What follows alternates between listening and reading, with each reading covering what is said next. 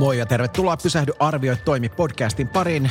Minä olen markkinointiviestintätoimisto N2 toimitusjohtaja Alex Nieminen ja tähän podcastiin yritän saada aina viikoittain vieraaksi kiinnostavia ihmisiä niin yritysmaailmasta kuin akateemiseltakin puolelta. Ja tarkoitus on vähän keskustella siitä, että miten yritysten pitäisi tällaisessa tilanteessa toimia ja mitä yritykset voi tehdä näistä koronaviruksen aiheuttamista ongelmista johtuen. Hommahan on niin, että tästä kriisitilanteesta riippumatta myös talouden rattaat pitäisi jotenkin saada pidettyä pyörimässä, jotta sitten koko maa ei vajoisi todella kovaan ja syvään lamaan ja sitten kun asiat toivottavasti mahdollisimman pian normalisoituu, niin Suomi pääsisi palaamaan raiteilleen. Tämän meidän paljon puhutun hyvinvointiyhteiskunnan pystyssä pysyminen edellyttää sitä, että suomalaisilla on myös kriisin jälkeen yksityisen sektorin työpaikkoja ja tästä aiheesta muuten kannattaa lukea torstainen Hesari siellä. Pekka Lundmark äh, Fortumilta äh, ja EKsta kirjo, tai haastattelussa jutteli aika hyvin. Käytännössä katsoen koko N2-konserni on etätöissä, kaikki meidän noin 70 ihmistä, joten tämäkin podcast tehdään tietysti sitten etänä. Ja tarkemmin sanottuna mun oman ruokapöydän äärestä pahoittelut, että täällä vähän kaikuu ja taustalta voi välillä kuulua vähän ääniä. Täytyy toivoa, että koira olla kohta haukkumaan, koska sekin on aina ihan, ihan mahdollista. Ja tuota, niin, niin, vaikka tässä etätyössä on niin kuin puolensa, niin se on todettava, että studiokeittiöstä ei hetkessä tehdä, vaikka täällä, jos näkisitte, niin tämä on aika kiinnostavan näköinen setup, kun täällä on kirjapinoista tehty tällaisia akustointielementtejä, sitten täällä on erinäköisiä peittoja, että tämä ei kaikuisi ihan niin paljon. Öm, ravintola-ala on yksi kovimmin tästä koronaviruksesta kärsineistä toimialoista ja hallitus on päättänyt sulkea ravintolat ja monet ravintolat, kuten esimerkiksi Yes, jossa itse olen mukana, on tehnyt sulkemispäätöksiä paljon ennen tätä virallista päätöstä ihan turvallisuuden nimissä ja koska ihmiset eivät myöskään enää onneksi käyneet näissä ravintoloissa. ruoka on kuitenkin iso asia, jota ihmiset tarvitsevat jatkuvasti ja elintarvikekaupassa Hamstraus johti ensin isoihin myynnin kasvuihin ja nyt ilmeisesti tämä hamstraus on jollain tasolla niin kuin rauhoittunut, mutta silti tietenkin ihmiset ostaa kaupasta enemmän elintarvikkeita, kun ö, kotona tehdään enemmän ruokaa. Lapset ei syö koulussa, joka on ihan konkreettisesti huomattu tässä omassa elämässä, että, että kun lapsi oli etäkoulussa, niin tarkoitti sitten sitä, että joku tekee sitä ruokaa vähän, vähän väliä ja, ja tota, niin jossain kohtaa mietin, että tällaista ravintoloitsija elämä sitten varmaan on. Tota, se, mikä on tietysti outoa tällaisessa tilanteessa puhua kenestäkään varsinaisena, varsinaisena voittajana, koska on tällainen historiallinen kriisi, mutta historiallisesti on myös osoitettu, että jokainen kriisi on synnyttänyt myös bisneksessä voittajia ja häviäjiä. Ja tässä, missä nyt ruokaravintolat kärsii, niin Volti ja Foodoran kaltaiset kotiin kuljetuspalvelut, noutoravintolat ja muut on kasvattanut älyttömästi suosiotaan. Ja tuossa äh, Iirassa on, on Sasu Laukkosen Sasu Sushi, äh, eli ravintola Oran, joka on siis Michelin ravintola, niin omistaja käänsi sitten tämän kunnon entreprenöörinä käänsi sitten ravintolansa tällaiseksi sushi-noutopaikaksi ja, ja, ja aika paljon varmaan tullaan näkemään muitakin vastaavan tyyppisiä innovaatioita, koska ihmiset varmaan kaikkeensa haluaa tehdä, että, että saa pidettyä firmansa firmansa pystyssä. Se, mikä, mikä näiden Volttien ja Foodorien lisäksi on, on kasvattanut menestystä, on tietysti erityyppiset noutoravintolat ja, ja, ja pikaruokapaikat niiltä osin, kun ne on saanut olla, olla auki. Ja esimerkiksi Yhdysvalloissa on ihan kiinnostava siellä on tullut aika paljon Domino's Pizzan PR-viestiä läpi medioista, jossa he on kertonut, että, että palkkaavat 10 000 ihmistä lisää koronaviruskuljetusten takia. Ja, ja tota niin, niin, Vähän niin kuin tähän aiheeseen liittyen ajatus on siis, että tässä on joka viikko joku, joku vieras, jonka kanssa sit voidaan niin kuin keskustella näistä tota niin, niin, koronavirus ja, ja siihen liittyvistä bisnesasioista ja, ja Nominoussista tietysti hyvä aasinsilta on, on yhteen toimistomme asiakkaaseen eli kotipizzaan, joka on jo kertonut myyntiensä kehittyneen hyvin ja kotiin kuljetuspalvelunkin leviävän uusille ö, paikkakunnille, joten nyt maailmanhistorian ensimmäisessä Pysähdy arvioi toimi podcastissa vieraana on kotipizzan pizza guy Tommi Tervanen.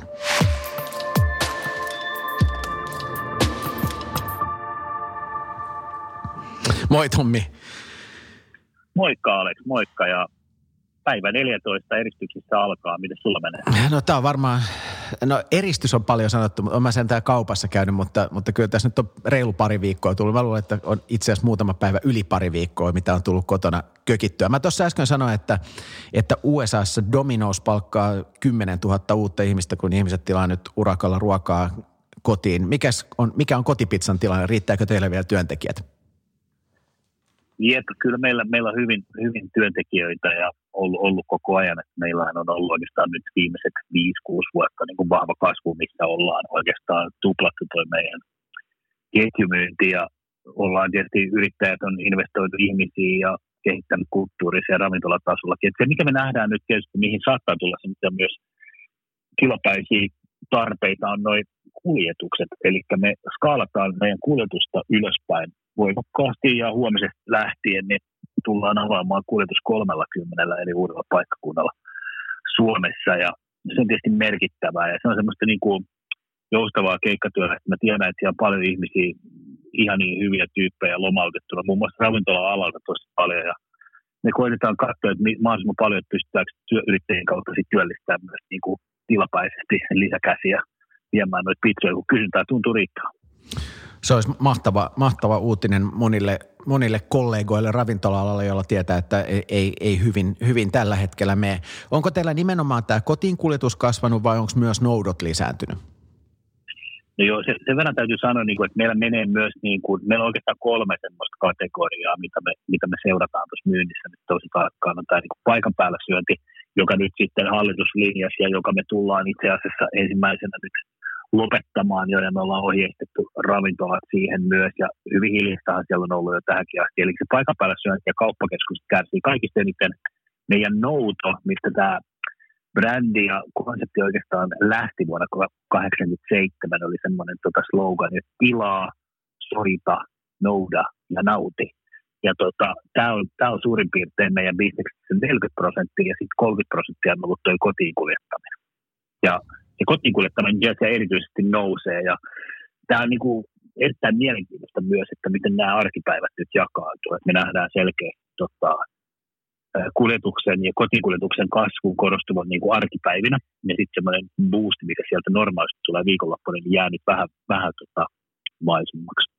Mä tuossa äsken itse sanoin, että kun, kun viime viikolla tytär oli, oli tässä tota, niin, niin etäkoulua tekemässä, niin, niin huomasi itse, että joutui tällaiseen niin kuin puoliammattilaiseen ravintolatoimeen kuin aamiaiset ja lounaat ja, ja päivälliset piti tässä niin kuin itse värkätä, joka on varmaan myöskin boostannut tota päivittäistavarakauppaa, mutta, mutta toisaalta kyllä siinä niin kuin aika äkkiä, niin kuin silloin sullekin sanoin, että aika äkkiä ne omat rajat tulee vastaan, kun ymmärtää, että, että sitä ruokaa täytyy aika paljon kuitenkin sitten viikon aikana ja päivän Joo. aikanakin tehdä, että varmaan se selittää osittain sen, että, että yksinkertaisesti viikollakin vaan, vaan loppuu, loppuu aika ja halu sitten tehdä kotona ruokaa. Kyllä, ja mä katsoin just tuosta, mä, mä, mä olen tässä vuoden verran käyttänyt noita ruoan kotiinkuljetuspalveluita, siis niin päivittäistavarakaupasta ja erityisesti niin kuin keskoon palvelua Ja nyt mä katsoin eilen, eilen tota noin, että pitäisi tehdä tilaus niin kahden viikon päähän saa tällä hetkellä toimituksen. Kun se aikaisemmin meni ennen niin kuin pre-korona aikana, niin se oli sillä että seuraavalle päivälle iltaan suurin piirtein oli se vielä se toimitusikkuna voi olla, että tuolla PT-kaupan puolella tarvitaan niitä kuljettajia sitten vielä, vielä moni, moni veroin. Se on varmaan yksi asia, mikä tästä, tästä koronasta jää, jää jäljelle, on se, että kun ihmiset nyt tottuu käyttämään tämän tyyppisiä palveluita, niin, niin se ei välttämättä se käyttäytyminen muutu sitten kovin äkkiä takaisin, vaan että jos nyt opitaan vähän pakon kautta, on se sitten etätyötä tai tilaamaan ruokaa kaupasta kotiin tai tilaamaan arkisin myöskin ruokaa kotiin toimitettavaksi, niin se on, se on varmaan niin, että nämä käyttäytymismallit, mitä tässä nyt opitaan, mitä pidempään tämä kestää, niin voi olla, että tulee isoja ja pysyviäkin muutoksia. Siis näin just, se mä oon just tällä aikana lukenut paljon, paljon tutkimuksia tästä ja sanotaan niin kuin näin, että kuluttajat nimenomaan käyttäytyminen muuttuu niin kuin non-reversible ways. Eli tästä tulee niin kuin uusi normaali tavallaan siitä kuluttajakäyttäytymistä ja, ja niin kuin mä tuossa eilen totesin – tuossa mun omassa Facebook-postauksessa, niin missä kerroin tästä meidän tota, laajentumisesta näihin kuljetuksiin, niin me tosiaan herätään niin kuluttajakäyttäytymisen osalta ihan toisenlaiseen maailmaan sitten sen koronaviruksen jälkeen. Yksi asia, mistä paljon liikkeen johdon akateemisella puolella puhutaan, tällainen agiliteetti, eli yrityksen kyky, kyky toimia nopeasti ja innovoida nopeasti uusia palveluita. Tietenkin tämä noutopalvelu ei ole teille nyt varsinaisesti uutta, mutta sinänsä mun mielestä niin kuin hieno esimerkki tästä käytännön agiliteetista on se, että kun teillä on valtava määrä näitä ravintoloita ja normaalioloissakin se, että saataisiin yhtäkkiä tällainen niin kuin muutos, että nyt yhtäkkiä saadaan niin kuin paljon lisää toimituspisteitä, niin miten keskellä tällaista kriisiä, tiedän, että teilläkin on ihmiset ollut, ollut etätöissä sen, sen pari viikkoa, niin, niin miten te yksinkertaisesti näin johtamisen näkökulmasta pystyitte vetämään tällaisen, tällaisen muutoksen läpi?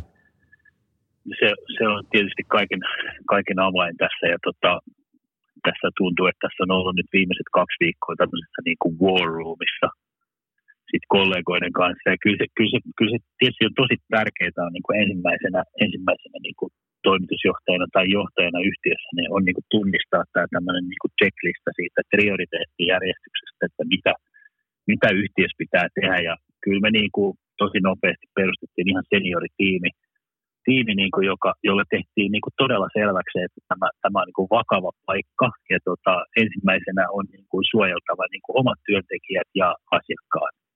Ja sen jälkeen me, me mallinnettiin sitä, niin kuin me lähdettiin tekemään aika paljon semmoista erilaista skenaariosuunnittelua ja stressitestattiin meidän niin kuin tuloslaskelmaa ensiksi ihan, ihan välittömästi, että niin kuin miten tämä miten tämä näkyy ja tehtiin sitten sille niin kuin e- erityyppiset skenaariot, että okei, kauppakeskukset suljetaan, huoltoasemat suljetaan, nouto pysyy, kotiin kuljettaminen pysyy, nouto tippuu ja jäljellä ainoastaan kotiin kuljettaminen, tämmöisiä erityyppisiä malleja, joilla me sitten pystyttäisiin niin kuin sopeuttaa meidän toimiin. Ja tota, se vaatii niin tosi selkeää ja jopa semmoista niin kuin yliviestintää se on vaan tärkeää, että viesti pysyy samanlaisena yksinkertaisen selkeän, että meillä on kuitenkin 200 yrittäjää tuolla kentällä myös oma yhtiö, jossa on 100 ihmistä ja 2000 ihmistä ravintolassa töissä. Että me pysytään koko ajan niin kuin samassa storissa ja johdetaan sitä, niin se, se on niin kuin haastava paikka, mutta kun, kun on tavallaan niin kuin selkeä näkemys kaikilla ja tehdään tätä skenaariosuunnittelua mahdollisimman paljon, niin kyllä se, kyllä se niin tulee. Mutta lähdetään kuitenkin ihan tavallaan bisneksen perusasioista, strategiasta ja numeroista liikenteeseen. Joo, kyllä, kyllä. Ja, siis, ja mun mielestä se on niin kuin hirveän, useinhan puhutaan aina näissä kriisissä, vaan että on kriisiviestintää. Kyllä nykypäivänä ehkä, ehkä tämä niin kuin liiketoimintamallit on myös näissä, näissä nykyisissä tilanteissa kaikista disruptoiden keskellä, niin on niin paljon haavoittuvaisempia, että kyllä tämä varmasti opettaa monia yhtiöitä myös semmoiseen niin kuin kriisijohtamiseen ja tämmöisen olosuhteiden muuttumiseen. Tämähän on tavallaan niin kuin disruptio monelle, joka olisi voinut tulla ilman mitään niin kuin sairautta myöskin, että tota, siksi mä uskon, että niin kuin vahvat yhtiöt vahvistuu tästä entisestään ja niiden niin kuin omat mallinnukset ja johtamiskäytännöt, strategian selkeydet ja jalkauttamista on paljon, paljon kovempia, kuin tästä päästään yli.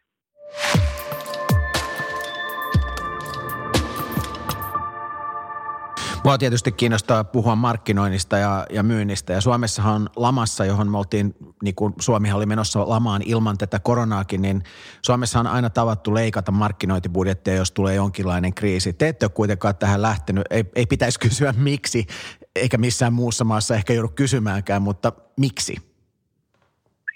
No meillä on ehkä semmoinen niin kuin, tämän markkinoista play offense, not just defense. Eli kyllähän meillä, meillähän markkinointibudjetti syntyy niin kuin täysin toplineista ja se, se, on ehkä tässä ollut niin kuin yksi semmoinen johtava tekijä, mikä tässä meidän seniorin johtoryhmän War Roomissa on ollut niin kuin se yksi tärkeimpiä prioriteetteja, että meidän täytyy tehdä kaikkemme suojellaksemme niin kuin revenue, niin kuin liikevaihtoon myyntiä. Että tämä kaikki perustuu niin vahvasti siihen myyntiin ja kaikkien pitää operaatioiden tukea sitä, että niin kuin liikevaihto ketjumyynti pysyy ylhäällä, koska sitä kautta me johdetaan myös markkinointibudjettia. Meillä on siitä niin kuin strateginen päätös olemassa, joka on kirjattu, että se tietty allokaatio me käytetään aina markkinointiin no matter what. Et me, me ollaan sitten niin huonoja, jos ei me keksitä semmoista tapaa käyttää sitä rahaa markkinointiin, joka tuottaa meille lisää, lisää sitä ketjumyyntiä, koska me ollaan pitkään jo mallinnettu sitä, sitä tota markkinoinnin panostusta ja me nähdään ihan selkeästi, että yksi euro markkinointi tuottaa meille kolme euroa ketjumyyntiä. Ja tämä sama niin kuin fakta pysyy edelleen, vaikka olosuhteet muuttuu. Niin ja todennäköisesti tällaisessa tilanteessa voi olla, että ainakin lyhytaikaisesti voi olla, että se tuottosuhde on paljon parempikin. Mutta sinänsä se on, niin kuin, se on, niin kuin, se on niin kuin hieno kuulla, että sitten taas toisaalta, että vaikka niin kuin tulee uusia mahdollisuuksia ja muita, niin periaatteessa pidetään kiinni siitä, mitä on. Ja tästä on jonkun verran kanssa tätä tutkimusdataa lukenut ja tuolla on ihan kiinnostava General Mills esimerkiksi Jenkeissä, joka tekee siis puuroja ja riisimuroja ja aamiaismuroja ylipäänsä, niin siellä – he sanoivat, että he on tällainen firma, joka aina pärjää kriiseissä hyvin, että ihmiset hakee turvaa tutuista brändeistä ja niiden, niiden myynti kasvaa suhteellisesti enemmän joka tapauksessa, mutta että he on päättänyt pitää kiinni tai itse asiassa lisätä markkinointipanostuksia, koska ne on huomannut, että tällaisessa kriisitilanteessa siellä on jopa toisen maailmansodan jälkeisiä aikoja ja muita, mihin verrattiin, että, että he on aina pärjännyt siinä markkinassa hyvin ja sen takia, sen takia he näkevät, että tämä on heidän paikkaansa myös niin kuin, tehdä niin kuin isompia investointeja just näin. Just näin. Ja tota, kyllä, kyllä, kyllä mä uskon, että, että me, meilläkin se semmoinen tietty turvallisuus liitetään meihin niin kuin brändinä ja me kaikki brändin arvoamittavat attribuutit on just niin kuin oikeassa asennossa miettien sitä, että onko se sitten arjen helpottamista, onko se turvallisuutta, onko se hauskuutta, onko se välillä vaihtelu siihen arkeen, niin tota, mä uskon, että se, se toimii myös. Niin, toki, toki meidän pitää niin kuin yhdessä miettiä sitten niin kuin luovan puolen kanssa se, että – että sisältö on relevanttia ja että ollaan mietitty niin oikeat kanavat, missä ollaan ja satsattu niihin oikein, oikein, oikealla tavoin, että meidän verkosto pysyy ja kuluttajat käy edelleen tota, noutamassa ja ottaa yhä enemmän kotiin kuljetuksen tavaraa. Että sitten osataan myös ohjata sitä markkinointia. Tämä on semmoinen hetki, että tässä pidemmän ajan suunnitelmat on nyt otettu pois. Ei voi olla mitään sellaista wait and see tyyppistä tilannetta, vaan tämä niin rohkeat teot kantaa – että tulee muuttamaan kuluttajakäyttäytymistä tähän jälkeen. Että ne, jotka niin menestyy myös tässä kohtaa, niin menestyy hyvin pitkälle sen tilanteen jälkeen. Joo, tästä on, tästä on historiallisesti itse asiassa aika paljonkin, paljonkin tutkimusta. Ja tuo oli kiinnostavaa, mitä sä sanoit tästä, tästä mediapuolesta, että nythän ihmiset on enemmän neljän seinän sisällä kuin varmaan, varmaan pitkään aikaan ollut muuten. Ja ensimmäiset datat, mitä, mitä esimerkiksi Englannista on tullut, on se, että ihmiset on katsonut televisio, tai television katsominen on kasvanut 25 prosenttia, ja sitten taas toisaalta Googlen ja Facebookin johtajat on valitellut, että heillä on täystyö pitää niin kuin palvelunsa pystyssä, koska, koska näitä digitaalisia kanavia, somea ja varmaan Netflixin, HBO-tyyppisiä palveluita käytetään niin paljon, että, että yksinkertaisesti saavat pidettyä tota, niin serverinsä pystyssä. Tosin eilen näin yhden tällaisen arvion, että Google ja Facebook saattaa hävitä yhdessä nämä kaksi firmaa siis jopa 44 miljardia pienten yritysten budjettileikkausten takia ja toki ne nyt 650 miljardia yhteensä keräävänä firmanhan heillä on ehkä varaa tuon 44 miljardia sitten menettääkin, mutta miten, miten sä näet, että, näet, että, että nämä muutokset mediakäyttäytymisessä vaikuttaa teidän budjetointiin? Kyllä, kyllä se on selvä juttu, että, tota, että tullaan ottaa alas vahvasti tuota ulkomainontaa, ihmiset ei liiku, ne on hyvin paljon kotona, se on semmoinen niin kuin helpottaa sit sieltä pois. Radio, radio varmasti vähenee. Ja, ja kyllä me nyt niin kuin ollaan tosi, tosi taktisia myös siinä, että kun me avataan näitä uusia kuljetusalueita, niin me tullaan katsoa se kuljetusalueen tämmöinen niin toiminta ja kerää se postinumero siltä alueelta. Ja hyvin, hyvin voimakkaasti niin kuin mennä sinne niin digitaaliseen kohdennettuun hyvin selkeällä perusviestillä, että moi, olemme avanneet, olemme joka päivä toimittamassa kello 11-9 tavaraa koteihin – ja tota, se, se, on varmaan nämä tämmöiset niin kuin nopean tähtäimen niin kuin tekemiset, mistä tullaan niin kuin keskittymään vahvasti. Ja sitten sit se on niin kuin hyvin paljon siitä, että miten me pystytään nyt, kun, nyt kun me nähdään toi, toi myynnin rakenne sillä että kun toi trafiikki laskee paljon, myös meillä keskiostokset nousee sen kotiinkulutuksen kautta, niin meidän täytyy sillä miettiä smarttia niin valikoiman rakennetta, että pystytäänkö me laajentamaan sitä – valikoimaan, mitä sinne kotiin menee, olen siinäkin valikoimassa tosi relevantti ja viestimään siitä relevantisti kuluttajille, koska tota, niitä kohtaamisia nyt on paljon ja tavaraa menee koteihin ja se kohtaaminen siellä kotona on, tai se on nyt kontaktiton, mutta sen merkitys on meille iso ja tämä saattaa muuttaa meidän liiketoimintamalleja myös tulevaisuudessa, että jos meidät nähdään tämmöisenä isomman, isomman kategorian myös toimijana sinne niin kuin pelkästään yhtä pizzaa tai kahta pizzaa vielä. Ja tässä on se kiinnostava puoli, että tuolla on ihan, ihan sosiaalinenkin tarkoitus että, tai tarve, koska tuolla on aika paljon ihmisiä, jotka liikkuu huonosti. Se yli 70-vuotiaat on, on määrätty karanteeni ja muuta sellaista, niin siinä, siinä ei pelkällä pizzalla välttämättä pärjää. Ja olisi ihan hienoa, jos pystyisi tuomaan mahdollisesti uusia, uusia tuotteita ja tuotekategorioita siihen samaan kuljetukseen mukaan.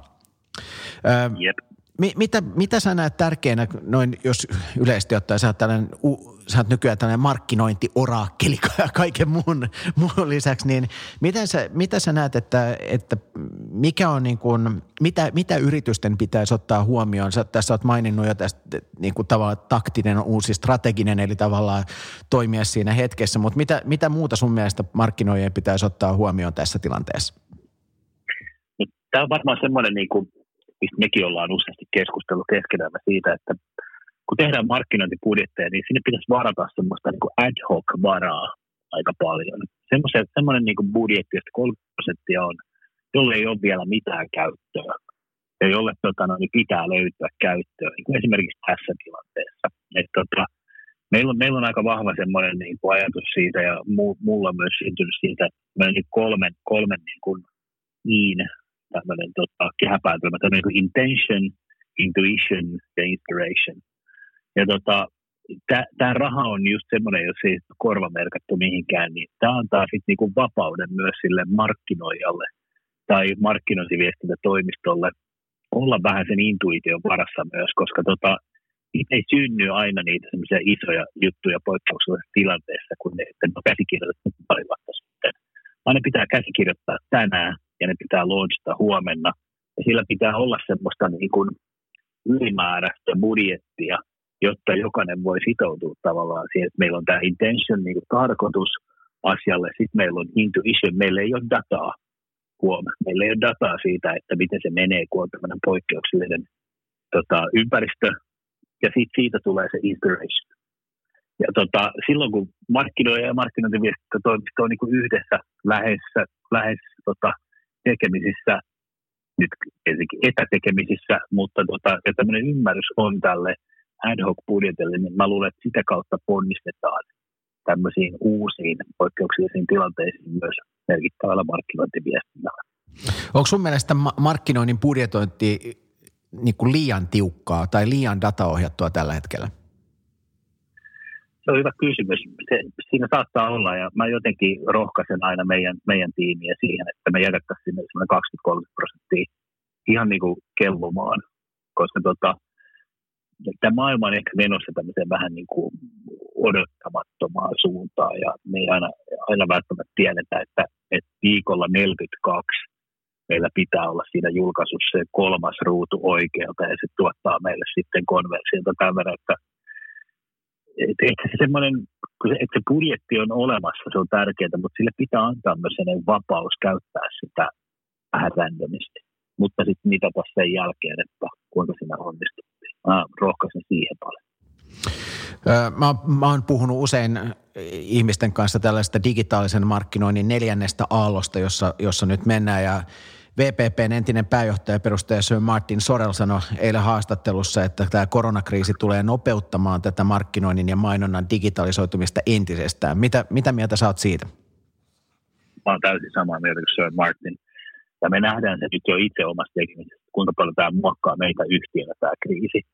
Tämä, tämä tota, noin, niin ohjaa meidän toimintaa hyvin datavetoseksi, hyvin digitaaliseksi ja tota, totta kai me ollaan edelleen kotipizza, jolla on vahvat arvot ja viestintä ja niiden paikka, niiden paikka missä me kerrotaan, että saattaa muuttua tosi dramaattisesti, missä se on kesän jälkeen. Mutta se yksinkertainen fakta, että me pysytään hengissä, meidän myynti pysyy ylhäällä, pakottaa meidät tekemään niin kuin todella fiksuja dataohjelmia digitaalisia markkinointipäätöksiä. Niitä me tehdään just parasta aikaa. Sä kerroit tuossa vähän aikaa sitten, että kuinka paljon tämä on vaikuttanut teidän johdon työtapoihin tämä kriisi. Mä kävin tuossa eilen meidän toimistolla, jossa siellä yleensä on 70 ihmistä plus vieraat tai jotain muuta ja se oli täysin tyhjä. Se oli jotenkin kummallista olla siellä päiväsaikaa. Mä vedin yhden, yhden verkkoworkshopin sieltä ja, ja tota, onko tullut jotain sellaisia yllätyksiä? Kaikkihan siirtyi, meillä siirryttiin yhdessä päivässä, kaikki ihmiset siirtyi etätöihin ja, ja tätä meidän alaa on pidetty aina sellaisena, että täällä ei etätöitä pysty tekemään, mutta kummasti pystyy sitten kun siihen on pakko. Mutta onko tullut jotain sellaisia yllätyksiä tai jotenkin positiivisia havaintoja siitä, että miten nämä uudet työtavat vaikuttaa työn tekemiseen? Kyllä varmaan sillä että tota, tietenkin huomaa, että ihmiset, että kun ollaan, me, mä olen aina kannustanut meitä ihmisiä myös olemaan toimistolla paljon.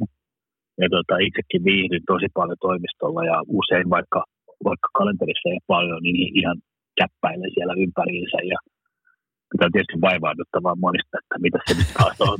Man- management, by, siis, management by walking around. Juuri näin, niin tota, huomaa vaan sen, että se semmoinen, semmoinen niin kuin puhumisen tarve kasvaa. Ja tota, meillä on niin kuin, sen takia me ollaan tiivistetty tosi paljon esimerkiksi tätä War Roomin tilannekatsausta joka päivä aamuun ja iltapäivään, koska ihmisillä on tarve myös puhua toisilleen. Ja se semmoinen normaali läpänheitto tai semmoinen niin kuin sivulause ja toteaminen on nyt niin kuin hyvin hankalaa. Tämän lisäksi me ollaan niin kuin järjestetty yhtiössä paljon tämmöisiä, niin kuin et, meillä on ehkä kahvit ja meillä on jokainen kertoo vähän, mitä on tänne tehnyt siellä ja voi ottaa vähän videokuvaa. Ja todella super tärkeää pitää nämä niin kuin tiivit virkeinä ja yhteydessä toisiinsa. Että me halutaan poistaa, että kukaan ei olisi niin kuin yksinäinen siinä työskennellessään. Ja mä toivon, että tämä myös muuttaa sitten tavallaan sitä kykyä kommunikoida jatkossa, että tota, kun nähdään, niin mä luulen, että tässäkin tulee, niin kuin, että vaikka maailman erilainen, niin ihmisetkin on tosi erilaisia näissä työkulttuureissa, jos tämmöinen etätyöskentely jatkuu pitkään. Tässä on nyt niin kuin monta, monta mielenkiintoista. Niin jos miettii, että Intiassa on kaikki, kaikki niin kuin karanteenissa, niin se on niin kuin ja hyvin, hyvin laajasti maailma. Tämä on semmoinen maailman suurin etätyökokeilu käynnissä. Ja jos tämä kestää nyt sanotaan huhtikuun, toukokuun loppuun asti tai pidemmälle, niin miten ihmiset tulee sieltä kodeistaan takaisin toimistolle on tosi mielenkiintoista. Ja tota, muuttaa se sitten niin kuin erilaisten palaverien käytäntöjä ja muuta, niin kyllä meillä on paljon johtamisessa vielä sitten niin kuin seurattavaa ja opittavaa varmaan tästä kriisistä. Aina kriiseistä on se, että hyvä puoli, että vaikka ne olisi isoja, valtavan dramaattisia asioita, niin silti niistä pitää pystyä jotain aina oppimaan. Joo, se on varmaan itse kanssa huomannut tai veikannut, että, että paitsi että kuluttajien ja ihmisten käyttäytyminen kuluttajina tulee varmaan, varmaan muuttumaan ja, ja voi olla, että ravintolapuolella tulee isoja muutoksia siihen, että, että aina kun on käynyt Aasiassa jollain, jollain reissulla ja ollaan täällä Suomessakin ollaan niin kuin vähän naureskeltu sille, kun, kun tänne tulee aasialaisia turisteja, joilla on maskit kasvoillaan ja meet jossain Singaporessa ravintolaan, niin jokaisessa ravintolassa on käsidesit siellä pöydässä. En, en usko, että näillä asioille kauheasti, kauheasti naureskellaan jatkossa ja, ja voi olla, että ihmiset hakee sellaista niin kuin etäisyyttä ravintolapöydissä ja sellainen, voi olla, että, että tämä on niin kuin lyhytaikainenkin muutos, mutta voi olla, että on pitkäaikainen. Ja sitten on toinen kysymys on tietenkin se, että miten nämä työtavat tulee muuttumaan, että, että jos me totutaankin siihen, että hei, että tässä on paljon hyviä puolia ja tuossa eilen omalla porukalla puhuttiin, että voi olla, että jos, jos tämä tosiaan kestää muutamankin kuukauden ja ihmiset tottuu näitä etätyövälineitä käyttää, niin voi olla, että me joudutaan muuttamaan koko toimiston funktio erilaiseksi, että se ei ole niinkään työpisteitä, vaan ehkä sitten enemmän tällaisia tiimihuoneita, missä sitten, missä sitten tehdään töitä, kun, kun kokoonnutaan yhteen. Joo, ja tästä, tästä siis paljon keskustellaan niin kuin, ja, ja kuluttajakäyttäytyminen ja sitten niin kuin ihmisille, että, että minkälainen tämä niin kuin bounce back tulee olemaan. Että onko se, varmasti monet sijoittajat ja talousmaalla toivoo tämmöistä V-mallia nyt niin kuin osakemarkkinoilla ja monessa, monessa muussa niin talouden, talouden funktiossa, että tämä olisi vain tämmöinen niin kuin nopea ja päästä takaisin back on track niin kuin kesän, kesän aikaan. Niin tota, tämä tulee määrittää tosi paljon myös sit, niin kuin kaikkea, että – että esimerkiksi markkinoinnissa sitten, että kuinka pitkään me voidaan mennä tietynlaisilla kampanjoilla, kuinka pitkään tämä asia on vielä kiinnostava, että kun ihmiset on edelleen siellä kodeissa, että tämä vaatii paljon myös suunnittelua sitä, että pystytään tämä timeline niin kuin ajatteleen oikein. Ja tietyllä tavalla tietysti monet ihmiset, tämä on tilapäinen, niin kuin tämä onkin. Kun me ei ihan tarkkaan tiedetä, että koska tämä loppuu, niin tämä aiheuttaa mielenkiintoisia myös niin kuin haasteita tämän aikakäsityksen kanssa. Tota, äh, vielä no, nopeasti tällainen niin kuin loppukevennys tähän. Tota, niin, niin, äh, mikä, mikä tota, niin, niin, onko tullut joku sellainen yllätys tässä, kun teiltä nyt menee paljon ruokaa kaupaksi, niin on, onko joku yllättävä tuote noussut tässä tai onko joku vanha suosikki, joka yhtäkkiä ei sitten myykkää? Onko, joku, on, onko tullut mitään tästä varsinaisesta bisneksestä jotain yllätystä? No ei varsinaisesti. Ehkä se, ehkä se johtuu siitä, että me ollaan grindattu 32 vuotta, 33 vuotta aika paljon tätä samaa, että meiltä on tosiaan noudettu ja kotiinkuljetuskin on sinänsä ensimmäiset, ensimmäiset kotiinkuljetukset alkoi jo kuitenkin niin kuin 30 vuotta sitten. Että tota, se ei ole sinänsä meille niin kuin hirveän uutta ja me ollaan, me ollaan tota, aika semmoinen niin konservatiivinen toisaalta siinä valikoimassa, että se liikkuu, liikkuu hyvin, että toki toi, niin kuin, mikä on sinänsä mielenkiintoista – tuolta eh, onlinein puolelta, niin siellä tämä kustomointi ja, kustomointi ja asiakkaan itse päättämät raaka-aineet tuotteessa niin kuin selvästi ylivoimainen ykkönen, mitä se ei taas ole kirjalla kun noudetaan, noudetaan valmiita signature-tuotteita tai klassikoita, kun taas onlinein puolella ihmiset modaa ja tekee erilaisia featureita – ne haluaa sinne omaa, omaa niin kuin Ananasta.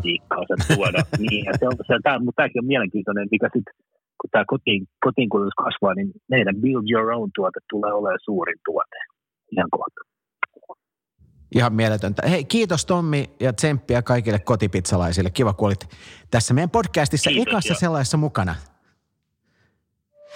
No niin, mahtavaa olla mukana.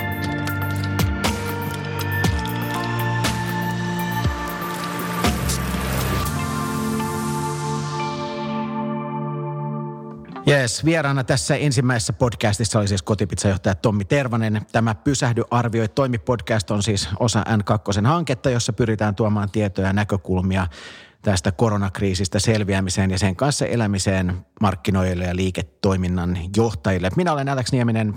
Tavataan taas ensi viikolla. Moi.